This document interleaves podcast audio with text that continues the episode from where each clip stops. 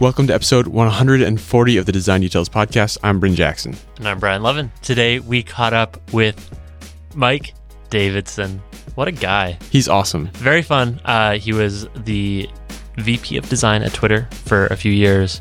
Before that, he worked for a lot of rad companies, uh, including ESPN. He worked on web standards. He built Newsvine and sold that. He built some really cool things. We talk about all sorts of high level topics, very fascinating stuff. Uh, but before we get into the episode, we want to thank our sponsors. This episode is sponsored by Dropbox. So, Dropbox is working on simplifying the way people work together. And to do that, they need you to come work with them.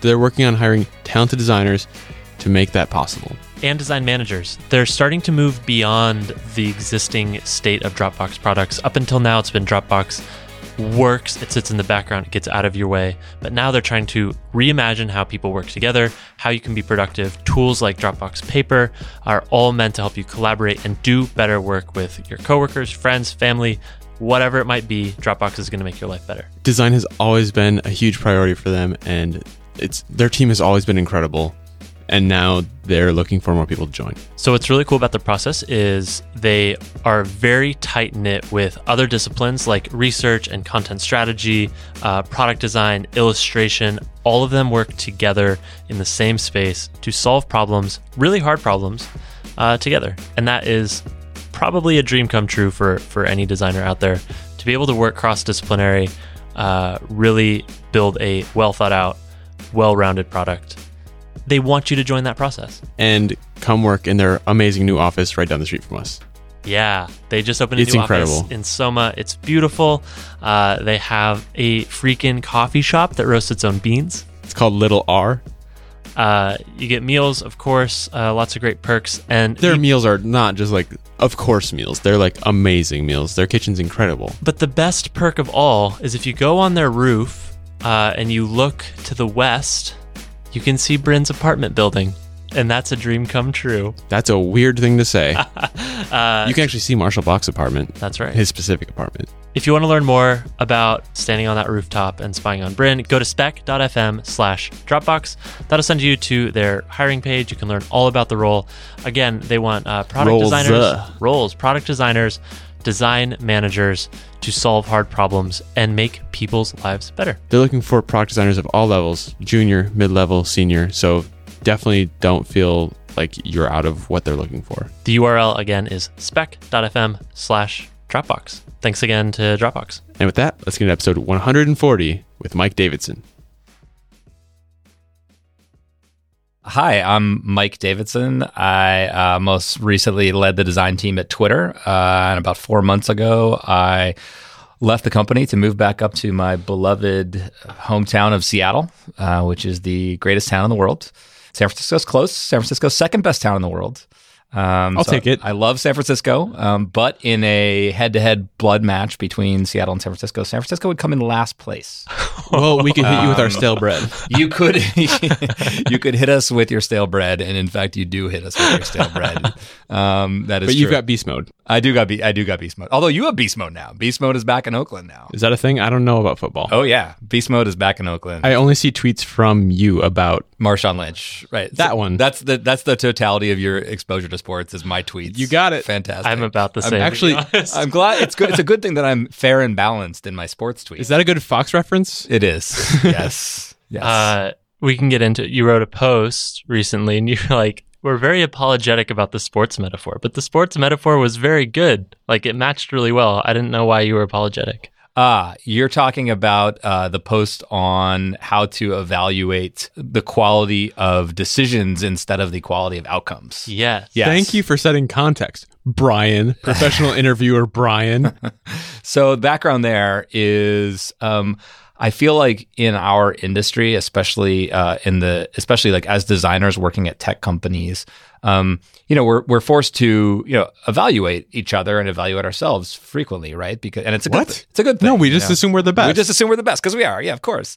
Um, but you know, not everybody knows we're the best, right? Like engineers, these plebes don't appreciate our work. They really don't. they really don't. Like engineers, execs, PMs, like they, they, they, don't know what we do, you know. So, um, so they want some sort of objective, and we want some sort of like objective scale, you know, for how good of work people are doing. And so, what what I've noticed in my time in in the industry is we tend to look at outcomes um, very empirically because they give us a way to say yes this designer did a fantastic job. Their feature led to a an increase uh, of 20% in retention. Like how fantastic of a job did that designer do? Fantastic. And then we look at somebody else another designer on the team maybe and we say well you know their project didn't go so well. And the thing that they designed didn't really move numbers at all. They must be doing bad work. And uh, rookies. that yeah. And that's a really like easy, simplistic, lazy way to evaluate people, in my opinion, is is just to look at the outcomes. I think the better way to look at people is to look at the quality of their behavior and the quality of the, the decisions that they make. And so the sports metaphor, it's not that I was I wasn't meaning to be apologetic about it. I was just trying to express how painful it was for me to use a metaphor that involved the Seahawks losing the Super Bowl. I see, I see. to the Patriots. now because it it's the most sense. one of the most painful nights of my life. Um, but it just so happens to be a very good good um, analogy to what we see in the workplace. I'll explain further.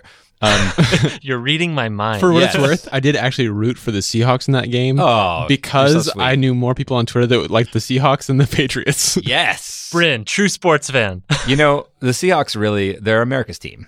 I mean, the Cowboys think they're America's team, but the Seahawks these days, they're America's team. So it doesn't surprise me that you love them. My dad is an obsessive Packers fan. Oh, I like the uh, Packers. So I was raised to not like the Cowboys. Oh, good. Yeah, see? You, you're raised with his, The only values. team he would pick the Vikings over the Cowboys, and the Vikings and Packers are not friendly. They are not friendly at all. But you're raised with good, wholesome values, Bryn. Um, and I, I, I already felt great about you, but now I feel even better. Yes. Um, but anyway, so back to the painful sports metaphor. Like what happened at the end of that game, for anybody who watched it, you'll remember this. You know, we had the ball at the one yard line with the best running back in football, ready, you know, ready to win the game. All we had to do was just hand the ball to him and he could just walk into the end zone, right? Um, and instead we called a pass play.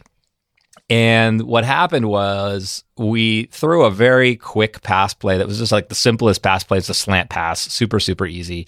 Uh, and it ended up getting intercepted by a rookie, undrafted rookie cornerback of, uh, for the Patriots named Malcolm Butler. Like the least likely thing that could possibly happen happened. And everybody immediately jumped to conclusions and they said, how could the Seahawks call a pass at, with that in that situation? The outcome was horrible. We lost the game. What a terrible call. And when the press interviewed Pete Carroll after the game, Pete Carroll's the coach of the Seahawks. When he was interviewed after the game, he kept on telling people, like, hey, it wasn't the worst decision, it was just the worst outcome. And I kind of like didn't know exactly what he meant by that when he said it, but then I read this great statistical breakdown on 538.com about all the different things that had happened historically when somebody passes at the one yard line and when somebody runs at the one yard line. And it's, it's, actually like there had been something like 130 passes at the one yard line that year, and zero of them had resulted in interceptions. And there had been like, you know, hundred and something runs at the one yard line, and two of them had resulted in turnovers. So when you look at it that way, it puts a different light on that decision. And it make as a Seahawks fan, it makes you feel like, okay, yeah, things didn't work out and the, the, the outcome was not the outcome that we wanted, but the quality of the decision making was actually was actually not you know, it was at the very least defensible and at the very most strong and good. And so when we getting back to, you know, the world of design, like it's important when you run a design department or when you you know when you manage um, designers it's important to look at the quality of decisions that people are making and not necessarily just the outcomes that that those decisions lead to because there are so many variables that you can't control or that a designer can't control. What if they're put with what if designer A is put with like an amazing PM and amazing engineers on an amazing project that's just destined to succeed? It's just a great idea. It was somebody else's idea but it was just destined to succeed that person's going to have a much easier time getting getting to a positive result than a, than an equally hardworking designer who's just as creative, who did, who puts in just as much time, who just happens to get stuck on a project that is a good thing to a good project to work on, but contains a much like lower likelihood of success. It seems like it gets into murky waters yes. only because you start into getting you start getting into subjective waters. Yes. Well, it's already subjective if you're measuring on outcomes there are objective outcomes in terms of money, but there are certain companies whose uh, goal is not necessarily like yeah, yeah. I meant more financial uh, perfection. Uh, objective isn't uh, st- numerical, quantitative. Uh, so you can quantify money. That's fair. like all waters are murky. You you have to also know when you had a designer on a project that did poorly, and it was also their fault. Yes. Right. Yes. so like it, there's, yes. there's quite and that requires that you investigate. Is all waters are murky a phrase? I've never heard that before, but that is fucking awesome. I have just made that phrase up and, Yes. I'm, and I'm patenting it right whoa, now. whoa, whoa, whoa, whoa, No. whoa. Copyright Design Details 2016. yeah, no. All waters are murky. Uh, there's no such thing as objective truth. Truth is a is a function of time and place. Um, exhale. Like people want to believe that there's such a thing as like absolute truth, but really, like the truth is kind of in the eye of the, of, of the beholder in in issues of in issues that require subjective judgment. Um, there has never been a project that's ever existed in design that has been 100% positive. Like there have been some very, very positive outcomes in design, but generally there are a few things about the project that were not positive, like relationships were strained or um, Three radial gradients on an icon. three radial gradients on an icon. Yeah, exactly. Like, you know, compromises are made. Um, wow, low blow. I'm glad I didn't say that. Well, No. you repeated it. No, I, I loved it, but uh, some other people on the internet apparently did not. Yeah, exactly. But that's a that's actually a really good that's actually a really good illustration of the concept, Bryn. It Which- is the first time Instagram has been on my home screen Hmm. after they changed the icon. after they changed it. really, you moved them to the to the home screen because of the icon. Oh, I hated the old one so much. Wow. This one is much less offensive to me. See, you're you're that's interesting. You're a home screen elitist based Definitely. on icon quality. I actually do. Uh, that is true. most people are most people base it on like app functionality. Utility. I've I've opened the app more times in the last couple weeks since they updated it uh, than I ever had before. Wow. Well, Ian Spalter would be very, very happy to know that. Um, so hopefully you've sent him a DM and told him how much you love his icon. Not personally. Not personally. uh, uh, Robert also worked on it. Oh yeah, right? Padbury. Yeah, yeah, yeah, totally. I will say this though, like definitely a tangent, but like the thing about the Instagram icon is, you know, love it or hate it, you definitely notice it more now, right? Like when you when you swipe down on iOS and you see the like recently opened apps, like that that one, and there's four of them, like that one sticks out. Like no matter what four are up there, like that one is the one that Well, that pops. It did before too. That's the problem. Is it, it stuck out as old versus it sticking out as like kind of postmodern Yep. kind of thing. Like Yep. it's like it kind of feels like where things might be going with the kind of harsh like overdone gradients. hmm So who Yeah. knows? Yeah. Instead of being like realistic gradients, it's like the opposite. Yeah. It is completely unrealistic in every way. Yeah. I Yeah. dig it. It is, and it's you know it's it's gonna patina, right? Like everything patinas after a while. I think what you want is you want a brand that has lasting value and that that stands for something that's fairly constant, like across decades. But like to change what your icon looks like, uh, or what your nav looks like, or what your app looks like every you know two three years, according to um, you know what's what's what's in is fine. You know, That's good. Back to measurement. Back to measuring. Yeah. Yes. Um, subjective. We're always in murky waters, and it seems Everything is a like, gradient stop. But you're just layering. Sub- you're layering subjectivity, right? Because then it's the subjectivity of the manager and like whether Yes. the manager's good or bad. So Yes. I understand like this natural intuition to try and find a number to it. Mm-hmm. And I also hear you saying that that's the lazy way to think about it. So Mhm. like what what can we start doing to boil that subjectivity into something that closer resembles the truth than just saying Yeah. this person worked on stuff that did well for the business. Yep, totally. I think that's a really great question. And like, I think, you know, being subjective is not only acceptable, I think it's good, but I think the way to bring some kind of structure to that is to actually spell out the sorts of qualities that you are going to be grading people on. It's okay to say that, like, hey, this particular thing, like teamwork, let's say teamwork is one thing I'm going to grade you on. It's okay to say, like, hey, I'm just I'm going to give you a grade based on what your peers say about you. Like, are you a good teammate? I'm going to ask them questions about like, are you collaborative? Do you show your work early? Are you willing to, you know, build more prototypes than you're comfortable with? Like all these things that are designed to measure measure teamwork. I'm going to give you a subjective score based on the totality of things that I hear about how good of a teammate you are. That's subjective, but it's described in advance so that people know what they're going to be judged on. So I think subjectivity, as long as it is enumerated in advance, is is okay. Is that measured through like back channeling? No, it's measured through like ideally like an official process where like a couple times a year or three times a year, however however you want to do it, you actually survey people um, that the Oh, you're talking about with. people who have already worked on the team. Yes. Performance review. Yes. So Yeah. When I was at Sidewire, our investors sent in a person who had worked at Twitter previously. And I reached out to you and Soleio and a few others Yep. who had worked with this person previously or knew them. Yep. And that was the whole process. How do you handle that kind of thing before they get on the team? Um, oh, so how do, how do we judge? Um, how do we judge whether somebody's going to be whether somebody's going to live up to the things that we that we value? Yeah. How do you make those evaluations? Yeah, it's a really it's a it's a good question. Like you know, it's tempting to just do it on on experience, you know, and just say, well, this person's been in the industry for like ten years and they've worked at big companies and blah blah blah. They should be fine. But you know, I I I don't find that to be true at all. Like I I, I have I have met designers who are just about to graduate high school who have no design degree, haven't been to college, but their work is amazing and they're really they're really uh, enjoyable to talk to and they seem like they would be like excellent collaborators. And when we probe a little deeper in terms of like how they think um, and what the, you know what the role is of a designer they're like strikingly mature for their you know for their age. And like I would rather I would much rather hire somebody like that than somebody who's been in the industry for like you know 10 15 years who's got like a master's degree in design uh,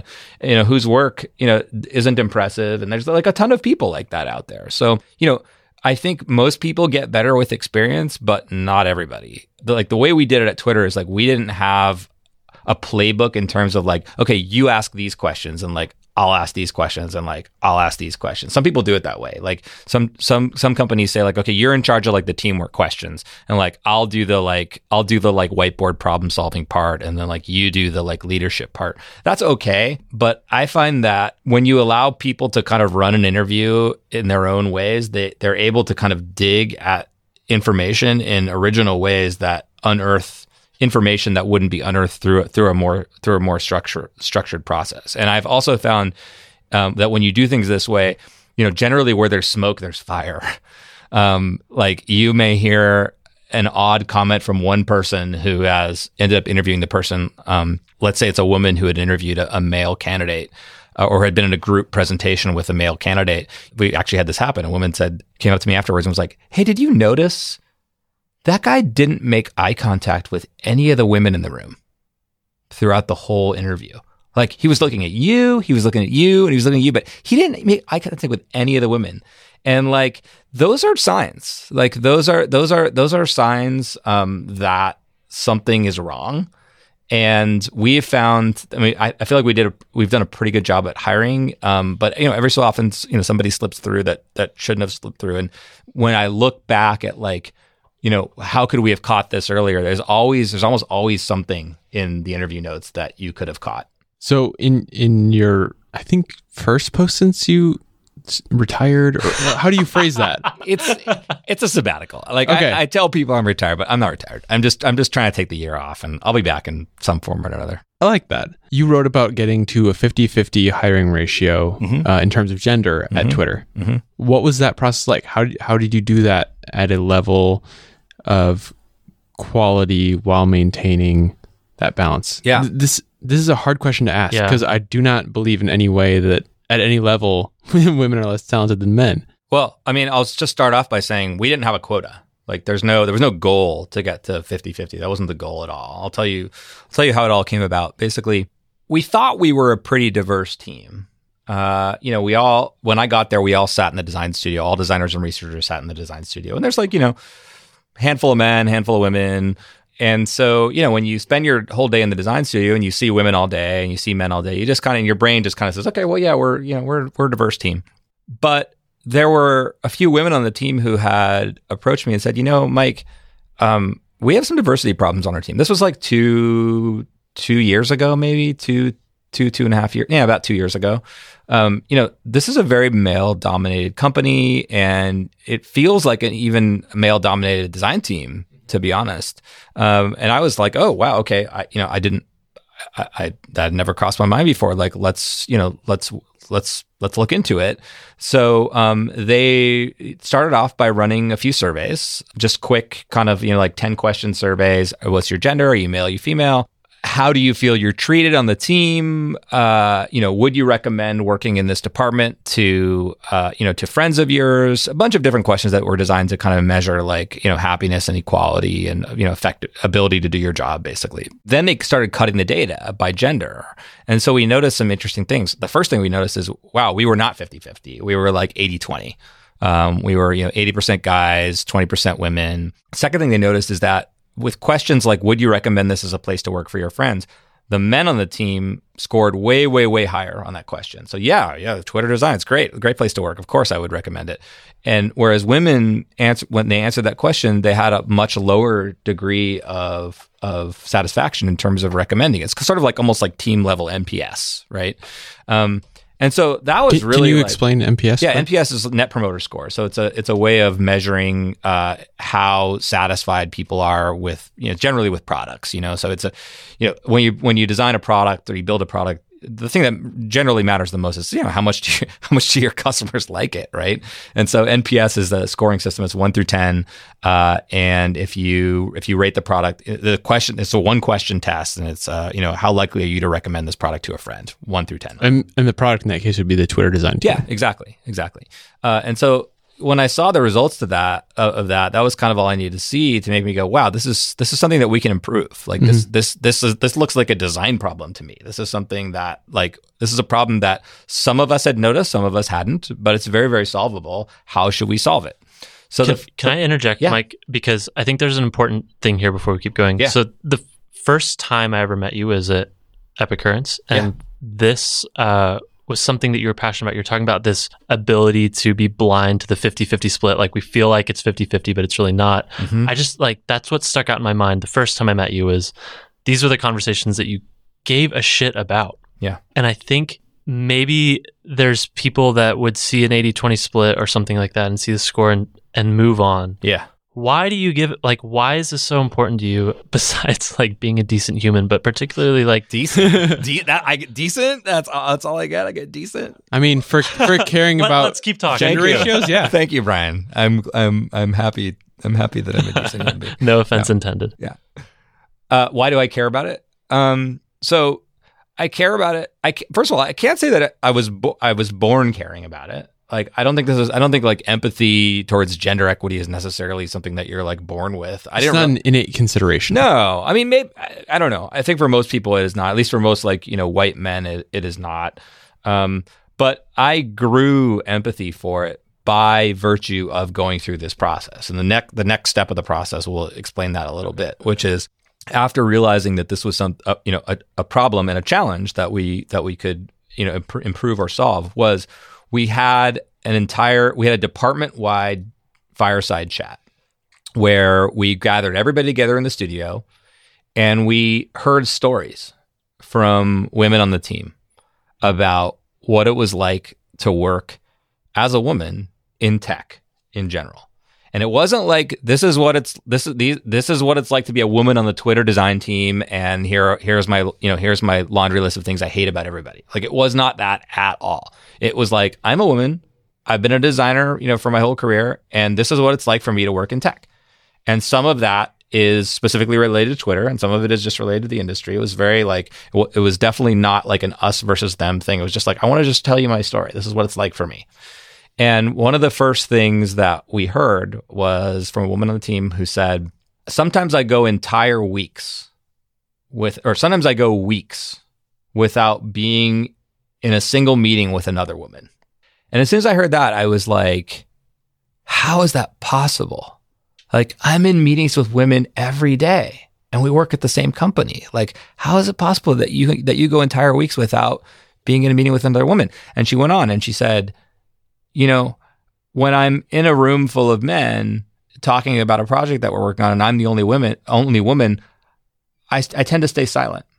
And I tend to not speak up even when I have like a question or something that I you know something something that I want to raise. And all it takes is for there to be one other woman in the room and I'll open up. Just one other person to like lock eyes with and, you know, roll our eyes when somebody says something stupid or smile at each other or back each other up. Like it just takes one. I don't need five women and five men in the meeting. I just need one. And like I heard that and I was like, I started thinking about, okay, that's really powerful. how have we let it come to this? And I started thinking about like what her her day looked like. And she's a designer and she's working with, you know, mostly engineers and PMs. And you know, when you're a designer at a large company like Twitter or Facebook or Airbnb or wherever, you know, you're generally it's generally like, you know, one designer for like, you know, eight or nine engineers and like one PM. And so when you when you put yourself in that sort of situation, then yeah, like you might have nine male engineers and like one male PM. And like those are generally the meetings that you're in. That's your like typical staff for a meeting. And if that's what all your meetings are like, you know, I could see how all your meetings would be one woman and 10 men, you know? And so like if I hadn't heard that story, if other people in the team around, around the team hadn't heard that story, it would be very hard for us to put ourselves in the situation that we were putting women on our team in. But since we heard the stories, not just that one, but other ones as well, it really kind of helped open people's eyes up to like, wow, working in tech and working at Twitter is different if you're a man versus a woman. And what are all the ways that that's bad? And what are all the ways that we can help improve that? And so you ask, Brian, why do I care about issues like that? I care because the stories about the stories from my team about what it's like to be a woman in tech have deeply affected me and have given me empathy for what it's like to be a woman in tech. I don't care about it because I want to move some number. There were a bunch of other things we did after these fireside fireside chat to improve the situation, but it was never about like I want to be able to go up in front of my CEO and say that I moved X, I moved number X from you know value Y to value Z. It's not that I want to write a blog post in two and a half years about. yeah, I haven't. Like I haven't. I haven't written anything about that really. I'd lo- and I'm glad we're talking about it today because it's something that like uh, you know there's a lot that I'm proud of that we did at Twitter, and um, you know there's a lot that I think that we could have done a lot better, but like one of the things that I'm most universally proud of is how the women on the team stepped up to really make this conversation happen and how everybody else on the team supported them. Um, it takes and, a lot of guts. Yeah. Yeah. It, it does. Fireside it, chats are intimidating and can be intense. They can be intense. They, they, they can definitely be intense. Um, and, uh, you know, as you, you mean, you mentioned Epicurrence, like that, I feel like that was kind of intense, right? Like, I feel like when that subject came up, um, at the Epicurrence non-conference. The first night. The first night, yeah. Like there were there were some people at the conference who were like, "This is uncomfortable. Why are we talking about this? Like this is really uncomfortable."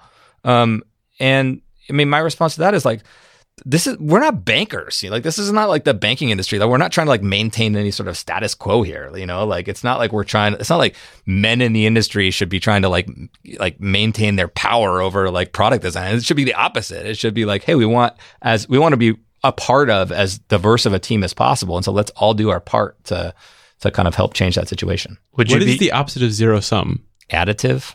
I don't having more diversity in design makes all of us better. Yes. It does. It does. And I'll give you a concrete example uh, because everybody wants to know, like, oh, what are the business cases for, for, for, diversity? You know, like I get that it's the right thing to do, but like, how does it actually make us better as a company? One of my favorite examples is, um, you know, we were one, we were doing a design review once of a, of a set of permission gates. So permission gates are, you know these things that you that you do like you know you're designing an ios app and you want to get uh, the person's permission to share their location right? And so you could just do the dumb thing and just pop up the ios dialog and just say hey can you, you want to share your location? And then if the person says no you're never allowed to ask that again so the smart way to do it is to actually put up your own gate first. A nice, that friendly, looks the same. Yeah, it looks the same. A nice friendly thing saying, "Here, here's why we want your location. Here's what, here's why it's good for you." And then when they say yes, then you pass them on to the real, uh, you know, permission gate. So, you know, we, we contracted this illustrator to like design these really beautiful illustrations to, you know, for all of our permission gates. They're all fantastic. We all loved them. Um, and we were talking about, uh, you know, we were, we were, we were design reviewing, um, you know, one of, one of the location ones. And it was like a picture of a campsite with a tent and a fire. Just this nice, quaint little thing, you know. Oh, do you want to share where your, you know, what your location is? And we, all the like, you know, white people at the table were like, "Oh, this is great," you know. And we had a, a woman of Indian descent at the table who was like, "Yeah, this is this this wouldn't resonate at all in India. Like nobody would even understand what the relationship is between this scene and like asking for location. That's just not something we do." Um, and like we got that research for free. Like we got that research because we had somebody on the team with a, diverse, background that was more diverse than like most of the people at the company. And so like that's just a micro example, but like when you're designing a product, it's great to have voices like that in the room to kind of keep you honest and to keep you, um, you know, aware that the rest of the world does not lo- look or live like you do. That's really interesting. I'm about to go camping in India. uh, You you mentioned there's some things that you perhaps wish you'd done better. Mhm. Would you be cool speaking to some of those things so Yeah. that, that we can learn from that? Yeah, sure. Um, I think the thing that I that I wish I could have had a more positive effect on is really kind of solidifying the relationship between engineering, product, and design. Um, I think you know we did a lot of work early Is- on to to Is- yeah Sorry. Go Is ahead. product a separate like entity from design? yeah PM sorry yeah like Okay. engineering like engineers PMs and designers basically All the companies I've worked in have been small, and product is like an umbrella for Yeah. engineering and design. So Yeah, it's it, it's it's kind of not at Twitter. I mean, it's there's there's like you know the uh, an org of PMs, an org of designers and researchers, and an org of, engineer, of Okay. engineers, and that, that's not the way they sit. You know, like people sit in cross you know cross functional teams, but there's yeah there's generally a PM org, uh, you know, a, an engineering org and a, and a design org. is that how it is at Facebook, Brian? Yeah. Okay. Yeah. So, um, you know, so obviously, you know, we did a lot of work to make sure that it it was, you know, three equal legs of the stool, and like, you know, design wasn't looked at as, you know, uh, uh, just a factory to like crank out icons, you know, think all the basic stuff, right? Like that's that wasn't that wasn't like super difficult. We have really, you know, great designers and researchers on the team, but what was difficult that I don't feel great about how much progress I made on was like coming up with the with a playbook for how those three or four, if you include research disciplines, work together. Like who does what? What does the Venn diagram look like? Um, and you know, I think early on in in Twitter's life, it was sort of just like let a thousand flowers bloom. It was like, hey, we all you know we have all these talented people together that are used to working in different ways. You know, let's just if somebody wants to write code in Ruby, great. If somebody wants to write code in JavaScript, great. Like, oh, you want to use Sketch? Okay, cool. You want to use Photoshop? Cool. Like, it was very just like, hey, do you know, get work done in whatever Yeah. way is is fastest and and easiest for you. But when you grow to a certain size and projects like overlap and areas of the product overlap, um, it becomes more important to have a playbook for how things should work. You know how how teams should work together, and you know what technologies you should use. And so, you know, there's a, a there's understandable resistance towards that sort of thinking because people say, well, okay, you're just going to be, you're, you're just going to come in and impose this process that we don't like. You're like, we have a good process here. We use Asana to manage our projects and you want us to use like Basecamp Asana, or. Jira or whatever, you know? Yeah. How Uh, much do you see that as a sales problem? I feel like in a lot of cases it's internal teams. So say the design team is trying to increase the value of design, Yeah. or product is trying to increase the value of product. You have nine engineers in a meeting and one designer and one product person, Mm-hmm. but they're coming from a position of weakness compared to engineering because Yes. there's nine to one to one. Yep. How much of that do you see as an actual sales problem? It's really hard to push a thing that you are the direct recipient of any value. Yeah, it's true, but I wouldn't say. I, I, I see what you're saying, but I, I wouldn't say that we had any problem, you know, establishing the value of design. Like Okay. that, that wasn't the problem. Um, I think the problem is th- it's murky. To go back to the, the murky waters, like it, it, it is Trademark. yeah, trademark. uh, yeah, the the murkiness comes in like who's who does who's responsible for what and where do those things overlap. So, uh, for instance, uh, if you have a very territorial designer, you may have somebody who's like, you know, I'm deciding how this thing looks. Uh, thank you for your opinion, um, engineers and PMs, but like I'm the designer and like I'm the one who's who's supposed to decide, you know, how this thing looks, and so I'm just going to decide it.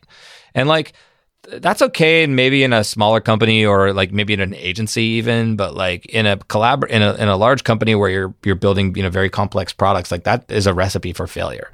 On the PM side, you could have a PM that says, you know what, I'm setting the vision for this product, and I'm going to decide how we measure it, and I'm going to decide like who the audience is, and I'm going to decide how we build it and what the deadlines are, and that's not good either, right? And then on the engineering side, you may have somebody who says, you know, okay, the, you know, these are really good, uh, you know, these are really good ideas, and like instead of prototyping this thing really quickly, you know, with throwaway code, I'm just going to do this thing right so that if it works really well, it'll be scalable. And so you end up spending four months on it instead of one month on it. So every discipline can overstep their bounds, and so when I think about like what a playbook looks like for engineering, product design, and research, I think of a Venn diagram that is like fungible. So, in general, this is what we want a PM to do. We want a PM to be in charge of identifying and framing problems, um, ensuring like fantastic communication throughout the team, figuring out how to measure success, mediating arguments. Like those are the sorts of things that like a PM like that's that's your bread and butter. As a designer, like your bread and butter is the ex- leading the exploratory process of coming up with uh, this exploratory and divergent process of coming up with potential solutions to whatever problem is identified. As an engineer, your bread and butter is figuring out okay, how do, like what's the best way to build this stuff. Um, and by the way, that's not just like taking orders. That's like, hey, Yeah. I see this cloud of things that we're that we're working on, and like here's my input on like how we should actually build this thing. And by the way, I can make this thing a lot better um, by building it in this way and adding these features or removing these features or whatever. And then research, you know, your bread and butter is you know knowing the user and and getting unbiased data in terms of like how people are actually using it. Once the target's identified, getting to know the target. Exactly. Exactly. So like you have to have relative agreement on what people's core functions are and then where it's okay to kind of like overstep those bounds a little bit. I think it's okay for like it should be okay for a PM to like take a design that a designer had, you know, has done and like make a small tweak to it and show it and show them to the, to the, to the designer like, "Hey, this is great work that you did. You know, I had some time over the weekend and like, wow, what if we did this?" Um, that Yep. should be okay. you know? Absolutely. If you have trust uh, between PM design and engineering research, you should be able to do things like that. When you don't have trust is when, you know, a designer has spent a lot of time on something and it looks great. And then like a PM just, you know, comes through and says like, I know Photoshop. Tr- Um, trust means a lot more than like I I know this person is good at their job. It means a lot more about personal interaction. I Yeah. think Yes, getting absolutely. close. Right. Absolutely. So I so you asked like you know what am I you know what am I least proud of or what could I have done better like that's the area where I, I would have I would have liked to make more progress Can you talk to how you ended up formalizing this playbook? Like, but we didn't that was the so it didn't happen. You, no Okay. no I see. I mean that's, that's, where he felt he could do better. yeah I didn't know if there was like a progress had been made and it, it ended short or. I mean, some progress had been made, but we definitely, you know, we I, I would say we we needed to take it a step or two further for Okay. sure. We still were kind of at the point where, yeah, we had like a playbook, and like the teams that were doing really well, you know, generally kind of like followed. You know, g- generally did things in the right way, but there were still other, you know, there were still other teams that just kind of were like, "Hey, this is the way we work," and didn't work out so well. So, And I would say the other thing too is like people are worried about like, uh, oh, you know, this pro. What if there's just a project that we need to do in like a week? How are we supposed to run it through this playbook? You know, and you know, isn't that just going to like increase the amount of time that we spend on the project? Like my response to that is, it's not a one size fits all playbook. Like there should be like a small, medium, and large, right? Like small is like, oh fuck, we we sold an ad campaign and we got to get this thing up on the site in like 48 hours. You know, like that's a small playbook. That's like okay, cool here's what happens in that situation. Designer gets together with the PM, does a few mocks, engineers build it. There's no testing, there's no research, like, and we launch it. That's it, right? Like that's the small playbook. The large playbook is like, okay, this is something we've decided we want to do. We have about six months to build it. It's We- more of a company level thing, right? Yeah. Strategic. yeah. Than than like a feature level. Yes, absolutely. It's like you know we have buy-in to like do this thing, um, and and because we have you know a good amount of time, three months, six months, nine months, whatever, to do it, we want to run it through the full process. We want to do our, we want to make sure that we do uh, proper primary research. We want to make sure that we talk to people and validate that this is a good concept to build. We want to do a full exploratory process with you know multiple prototypes. We want to A/B test. And we, like that's a large, right? And then like something in the middle is like a medium, right? Where like okay, we have two ish months to build this thing and we've got to cut a few corners. But like here's the here's the medium sized playbook that we've all agreed upon. Is the hardest part getting the buy in from the teams or actually just describing the process itself? i think it's a leadership thing honestly. Like i think i think you know design leadership eng leadership and product leadership all need to just agree on it and and and, and just Oh, kind yeah. of say hey this is this is this is the way we you know this is the way a bill becomes a law at this company um, Um, it's fascinating. I think the interdisciplinary stuff, interdisciplinary process and collaboration is, yeah, hard. mhm. Uh, maybe we can focus in because you did lead the design team for three years Yep. at Twitter. S- focusing in on the design process itself, I'm curious how, when you came in, how did that evolve over time? If you can kind of snapshot beginning to end, like what happened in the middle of thinking about design process at a company like Twitter, Yeah. big, Yeah. uh, lots of designers. Yeah. So we started off being um, organized very functionally and horizontally. So all you know, all designers and researchers sitting together. No, nobody sat with their engineering partners or their PM partners. No pods, so to no, speak. no pods at all. Um, it was great because you know designers tend to like other designers, and we all speak the same language. We all learn from each other, and it's great. One big happy family. Um, and, and it was also nice because you know if you want if you were a search designer and you wanted to know what was going on uh, on in onboarding, you could just you know walk over ten feet to the designer who's working on onboarding and go, hey, what's what's new in onboarding? And you have a quick conversation and really kind of keep track of like really kind of like put get your arms around the totality of the product, right? So that was easy. Um, but the bad thing is like what actually makes a, a, a feature launch is you know not just design, design, engineering, product or P- product management and research, right? And so what you would get is you'd get these situations where you know d- we as design would would design something that we thought was great and then we'd kind of like throw it over the fence and engineers would build it and a PM would kind of make sure that all the dates were hit. That wasn't perfect. I mean, there are definitely positives to it for sure. Um, but the negatives to it is you kind of lost that like collaborative back and forth between designers and engineers. That's fantastic. Like all great digital products are the process are the process of fantastic creativity and collaboration between designers and engineers. The only time that doesn't happen is when you happen to have that rare breed of designer who's actually an engineer themselves or a, an engineer who's actually also a designer themselves. And they're basically just doing the collaboration in their head. So you're saying designers should code. Oh god. Oh, wow. That's the joke. Okay. Yes. Anyway. yes. Uh, I think designers should try to code and see if it makes them a better designer. And if it does, they should continue coding. And if it doesn't, they should concentrate on other things that will make them a better designer. Very pragmatic. I like it. Yes. Um, I think if you asked Supa that question, he would say that's not useful. Um, so uh, where, where where were we at? Oh yeah. So so our process was very kind of um, you know horizontal, functional. Um, it worked, but it you know it it needed to be kind of modularized a little bit. And so then we basically distributed designers throughout the company uh, to where we had we told designers, hey, like your primary desk is is sitting with your engineers and your and your PM and your and your and your researcher, and that's like that's where you should spend most of your day but we had fears about that. Like nobody really wanted to do that, and we knew why. Um, and we didn't feel great about it, and we knew why. And that was that we didn't want to lose the kind of sense of family that you get as a centralized design team. So what we did is we kept the design studio alive. Um, we renovated it. We uh, got new whiteboards and new couches, and like we made it really, really nice. Uh, and we started having functions in it every week, like all week. So Monday morning, uh, we would have the all team meeting at 9:30 where we would talk about birthdays and what was launching and other announcements for the week. Just a good way for everybody to kind of start the week and and see their design and research friends. Then we would have design reviews in the design studio every day of the week. You know, so Tuesday might be search and Wednesday might be onboarding and Thursday might be home timeline, Friday might be tweets. But it was a good way to kind of bring people back together as designers and researchers. So we felt like by doing that, we were able to kind of have our cake and eat it too.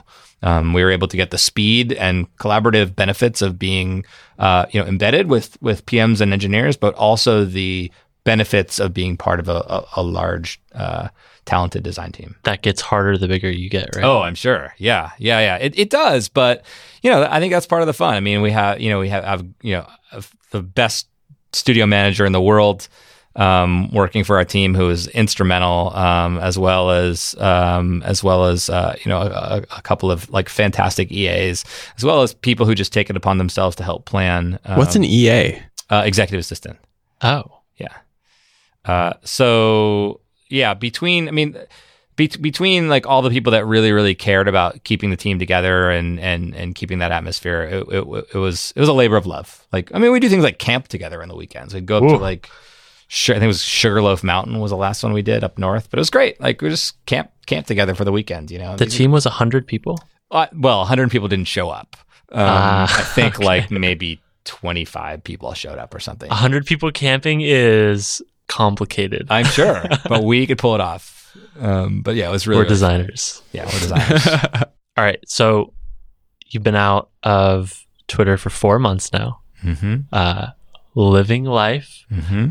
and you're writing more. And the Mhm. posts have been amazing. I've been enjoying reading. Uh, you wrote this one about sort of a reflection on tech. Mm-hmm. Uh, can you talk a little bit more about like what you've been up to in terms of just thinking and writing? Yeah, yeah. So, You know, I think for me, one thing I notice about myself is um, the more I consume about like the design space and the internet space and the tech space, the less inspired I am to create, if that makes sense. It doesn't. Okay, so let me explain it a little further then. Um, oftentimes you have like the seed of an idea in your head, and it starts off as a very, very small seed. Like, oh, I want to like build something to help people do this. Can relate. Yeah, right. but the more you read about things that other people are building, the more likely you are to say, well, ah, that thing's like close. That thing's like kind of close to what I'm thinking yes, of, and like, yes. eh, I don't know. They're like they've already like got funding, and like eh, they're pretty talented. Like they'll just do it. Like I, I don't even want. I won't even like develop the idea anymore because like somebody else is better than me for doing this. You know. Brian's like, I wanted to make an API, but someone else is making an API. What do I do? Yeah. right. Right. Right. So like you know, being in San Francisco full time and working at, you know, a very fast paced company where everybody's talking about new ideas like, oh, so and so launched this and like Instagram's got a gradients on their logo and you know, whatever. Like you're you're just inundated with so much information about what other people are building. And you, at least for me, like I just find myself kind of sapped for that like really, really great energy that you get um, to build something when you have a good idea. Um, Vibing.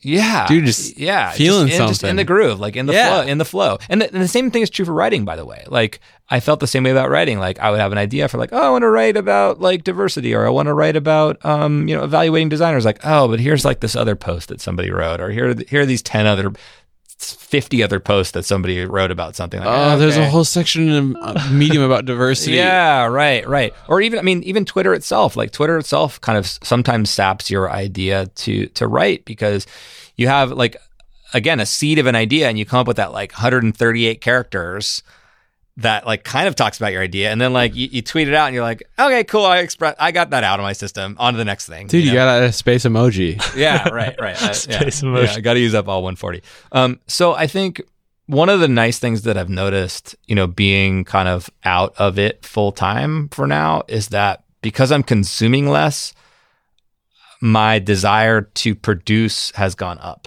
So my desire to write has gone up my desire to create has gone up um, and I'm not looking to like, you know, start a new company tomorrow or anything, but like I'm starting, I'm starting to get into like a much better mind space in terms of like accessing my creativity and accessing my drive to solve, you know, real world problems. And I think being away from the grind has definitely helped in that regard how would you respond to someone that says being in the grind helps you stay up to date yeah. and know the latest trends and know the latest technologies? That like, can't possibly be the case. I think for some people it does. Like I, I, I, I don't think that everybody's brain works the same way. Like I think for some people, like yeah, that's their tonic, right? Like they they they live off being like at a cocktail party and hearing like little bits and pieces of of a few different ideas and being able to like synthesize those into something better. Wait, do they even have this the internet in Seattle? oh man. I think the internet. I, I am just going to go out on a limb and say they had the internet in Seattle before they had it in San Francisco.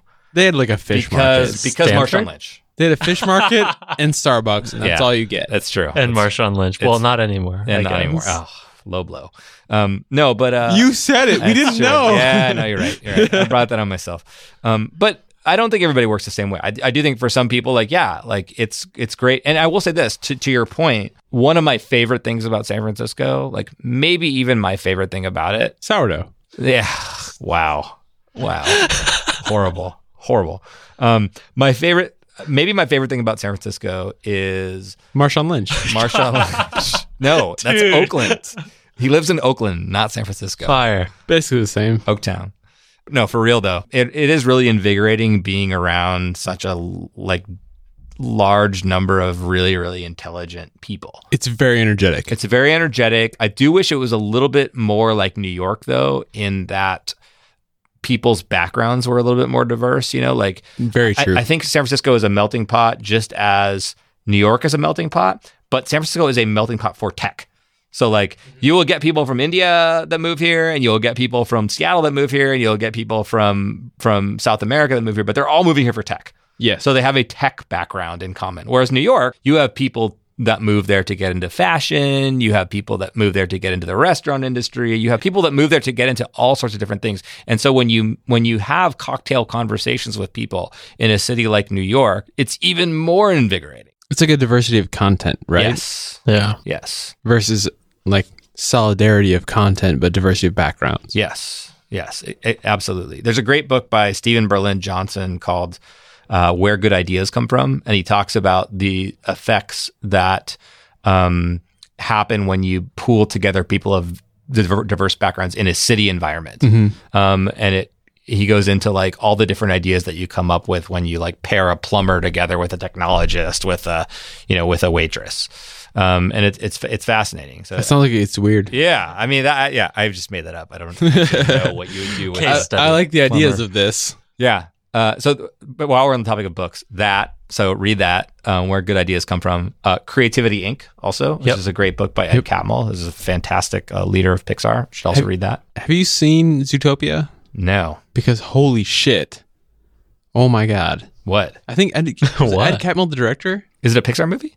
It's a Disney movie. Oh, Oh, John Lasseter is the Oh, director. yeah, yeah. Who used to be at Pixar now is at Yeah, Disney. yeah. Oh my god, it's incredible. Okay, I'll check it out. Okay. Creativity Inc. Yeah, Creativity Inc. Um, so there's a there's a also a wonderful book by David Eagleman called Incognito, um, and it's about all the ways that your subconscious brain actually controls your conscious behavior, and it's fascinating.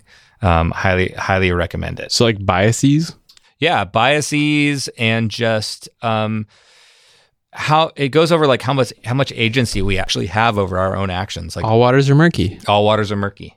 The thing about your first post you wrote uh, since since leaving Twitter uh, is this really beautiful long post about trends you've noticed in San Francisco, and, and we'll send people to read it. But the the thing that stood out to me the most was it was one of the most honest, as close to honest as I think you can be in this industry. Mm-hmm. He didn't like the bread. That's all there is to it.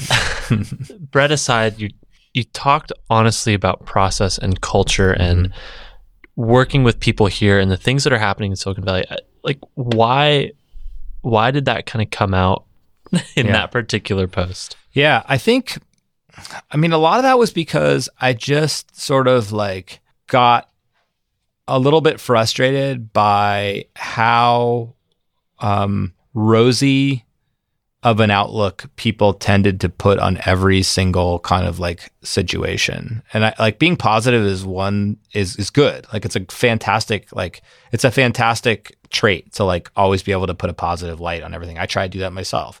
It's better Um, than being gloomy. it's better than being gloomy. Like, I mean, my, my number one rule in life, my only rule in life, actually, is to turn every bad thing into a good thing. Always. Like, anything bad that happens to you, you get cancer, like, Patriots beat the Seahawks. yeah, exactly. Right. But like, you get cancer, like, find a way to turn that into a good thing. Like, stop eating sugar, you know, like, start working out, like, do something unrelated that like makes you look back at that point in your life and go, you know what? That was a good turning point for me. I love seeing your Twitter up to this about sugar. yeah, yeah, right. I'm on a sugar Noticing a now. pattern. yeah, yeah, yeah. Um, no, but uh, uh, so what I noticed was like I was aware of a lot of sort of like suboptimal situations. You know, obviously, you know, being on the inside of a big company, there's you know a lot of suboptimal things that happen, and you know, like people leaving or you know projects not going well, and like the way that that the way that they're spun, um, is misleading. You know, like somebody leaves a company and they didn't get along with somebody else and like at all, you know, and then like they leave the company and like the people publicly are like, "Oh, congratulations! Like it was great working with you. Like fantastic. Like best of luck on your next job. Like or whatever." And then like you you sit there and you're like, "You guys hated each other. Like you guys never got along with each other. Like why are you slapping each other on the back? Like like wishing each other like w- wishing each other like a, a great life." And I actually asked somebody about that. So, so I saw that happen, and I, I I I actually asked somebody about the next day. I saw them on the train, and I was like, "Hey, that was really like I thought you didn't like working with that person at all. Like, why did you go out of your way to like publicly congratulate them on this, you know, on on on on leaving?" And they were like, "Well, honestly, I'm not at the point in my career where I can walk away from a rela- from a relationship like that. I need to worry about what Yep. that what that person is going to say about me." Definitely. Yeah, Yeah, yeah. and yeah. like, I totally get that, but it sucks. it Like, oh man, it sucks. You know, like it sucks. Not it sucks having to fake it. you know? Positivity with a lack of honesty Yes. is like right? it's not backable in any situation. It's not, and like, and, that, and and nobody is saying you should trash people, right? Like, I, I totally, it would have been like even more inappropriate for somebody to like go, well, you know, you're terrible. Like, I wish you the worst. Like, like you shouldn't do that. hey, either. you suck. I'm glad you're leaving. Thanks. Yeah, right. Like you shouldn't do that either. But like, I guess my approach is like, look, if you had a positive experience, talk it, talk about it. You know, like tell people how mm-hmm. great somebody was or whatever. But like, if you didn't, just move on. Just don't have to say anything. You know. And so I think part of what I was trying to get through in that post was like, hey, there, like, look, Silicon Valley is not this place where like everybody is happy all the time and everything is great. There's a lot of drama. It's not. Sorry. Fuck, I gotta leave. Bubble burst. But it's in, ge- it, in general though, it's a pretty fantastic place to work, a pretty fantastic industry, and like almost everybody that you work with is like fantastic to work with and great. Says the guy who hated the whole city. I wish you well. Good luck. I'm leaving. Yeah, you know. Can you um, just dig into this? I, I would just be fascinated Yeah. your perspective because Yeah. sometimes when we talk about the design community, we're talking about it in the macro sense, Yeah. the world. Yeah. A lot of times here, we're talking about the design community, the people that are here. Yeah. the and people we run into, into at meetups. Yeah. incredibly, Yeah. incredibly small. Yeah. Insular. Insular. Yeah. Um, what can we learn about, or like, how have you been thinking about the fact that it's so small that people go out of their way to not burn bridges for better or worse? Uh, people go out of their way to not write for better or worse. Yeah. People go out of their way to not, yeah. um, maybe even say like where someone's shortcomings are Yeah. because they Yeah. know that it it's a very very that bridge is very close to the next bridge and all bridges are interlinked. that can sound a lot like shit talking too. Yeah, Like, people, can. don't, people don't Yeah. want to shit on another person. Yeah. So not shit talking, but like honest, honest. Uh, this person did this, and Yeah, I know. I know what you mean. I think it's a really good question. I I think it goes back to something we talked about you know half hour ago or so, which is like you know when we started talking about diversity on the team, it wasn't this is what it's like to work with you.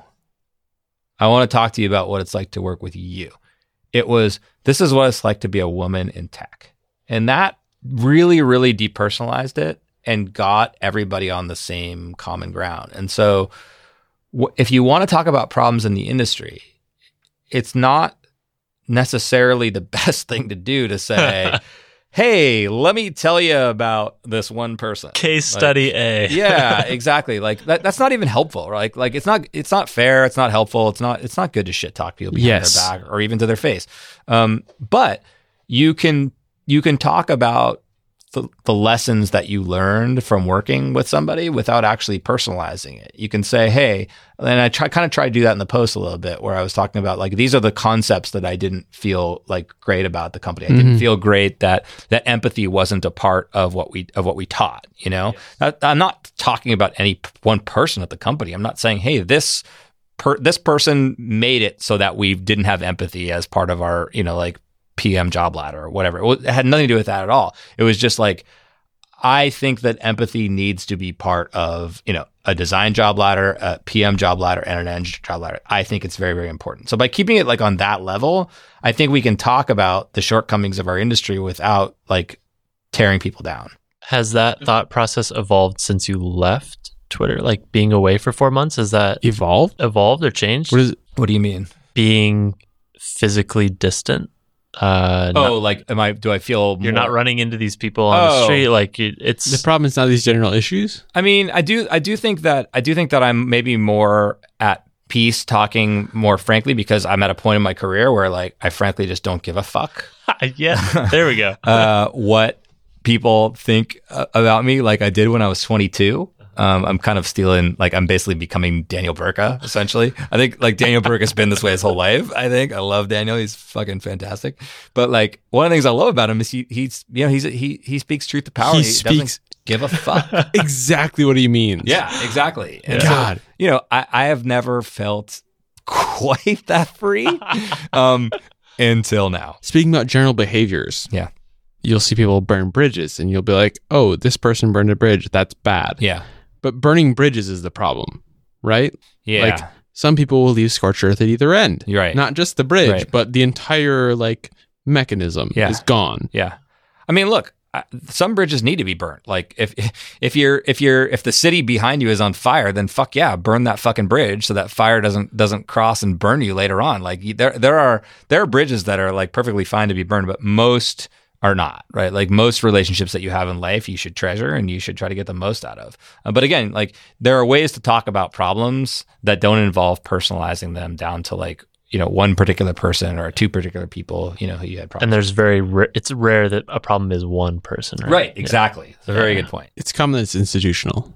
Is that what you're saying? Uh, it's yeah, it's I can't speak as an expert, but it seems to me that it's usually the result of the insularity breeding like a general mindset. Or You worked with like two companies professionally. You can speak generally as much as you want. I basically know everything about this industry. Uh, I mean, look, people act people act how how they think their uh, managers and leaders want them to act, right? And so, if you have a, a leader who acts in a certain way, they will tend to, you know, their their current employees will tend to act in that way, and people who don't like acting in that way will tend to leave. And you'll you'll tend to hire for people who do like acting in that way. So if you have a you know a design leader who's like you know very authoritarian and is like super German about like uh, you know uh, all file names must must be lowercase with underscores and no spaces and like all that shit. Like you pe- designers who don't want to be part of that will leave, right? More And- German than Germain. yeah, Jermaine, right, exactly. Um, and then you tend to hire people like that will that will work in that system. So, uh, you know, it's you're right. It's never one person, but I think people tend to act in in similar ways when they get into a, a company environment like that. That was fantastic. We are over time. All right. Anything you'd like to plug before you go?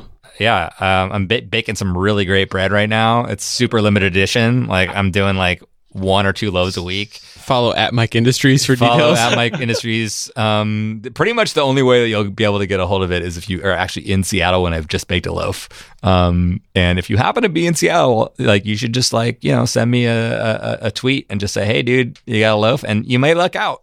so And if be you in do- Seattle. hey, Yeah. got a loaf? Yeah, if you do, it's fucking fantastic. Do you have stuff fermenting while you're gone? No, uh, I don't do the levain thing. I Rookie don't- move, dude. Rookie no, move. No, sourdough, I don't do. I do. I do one day pre Did ferment. you just call this man a rookie? Poolishes Rookie. and Bigas. Uh, what can we expect next? What What's the next? Mur- murky waters, my friend. Murky Waters, indeed. Awesome. Thanks so much for coming over, Mike. Yeah, Thank thanks you. for having me. This has been really fun.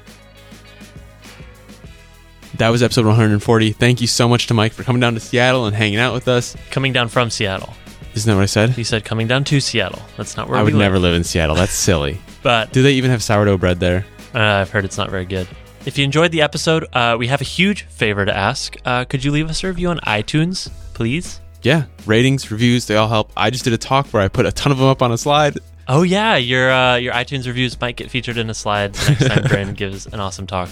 Those ratings and reviews on iTunes basically tell iTunes that people are listening to the show, helps us move up the charts, helps new people like you discover the show, and it means a whole lot to us. We like reading them. Uh, all criticism, of course, is welcome, but we're also open to ideas and feedback and suggestions. Anything on your mind, uh, let us know on an iTunes review. Thank you to everyone who's done it so far. They mean a lot. If you haven't done one yet, please do it. That'd be awesome. That'd be super helpful. You can also hit us up on Twitter. We're at Design Details FM. And before we go, definitely check out our sponsor, Dropbox. They're hiring product designers and design managers to build great products to help people work better. These are product designers at all levels. You should go check them out, whether it's your first job or maybe you want to move on, like you're more senior. It's a great place to be right now. Uh, they're an incredible team, super collaborative. They have an amazing space to work in, and they're working to make design a more front and center piece of their organization. Yep. We've enjoyed working with their team, and we know you will too. If you want to learn more, go to spec.fm slash Dropbox. That'll take you to uh, all sorts of info about what they're working on and how you can get started. So thank you once again to Dropbox. We'll see you on Wednesday with Peter Omblay.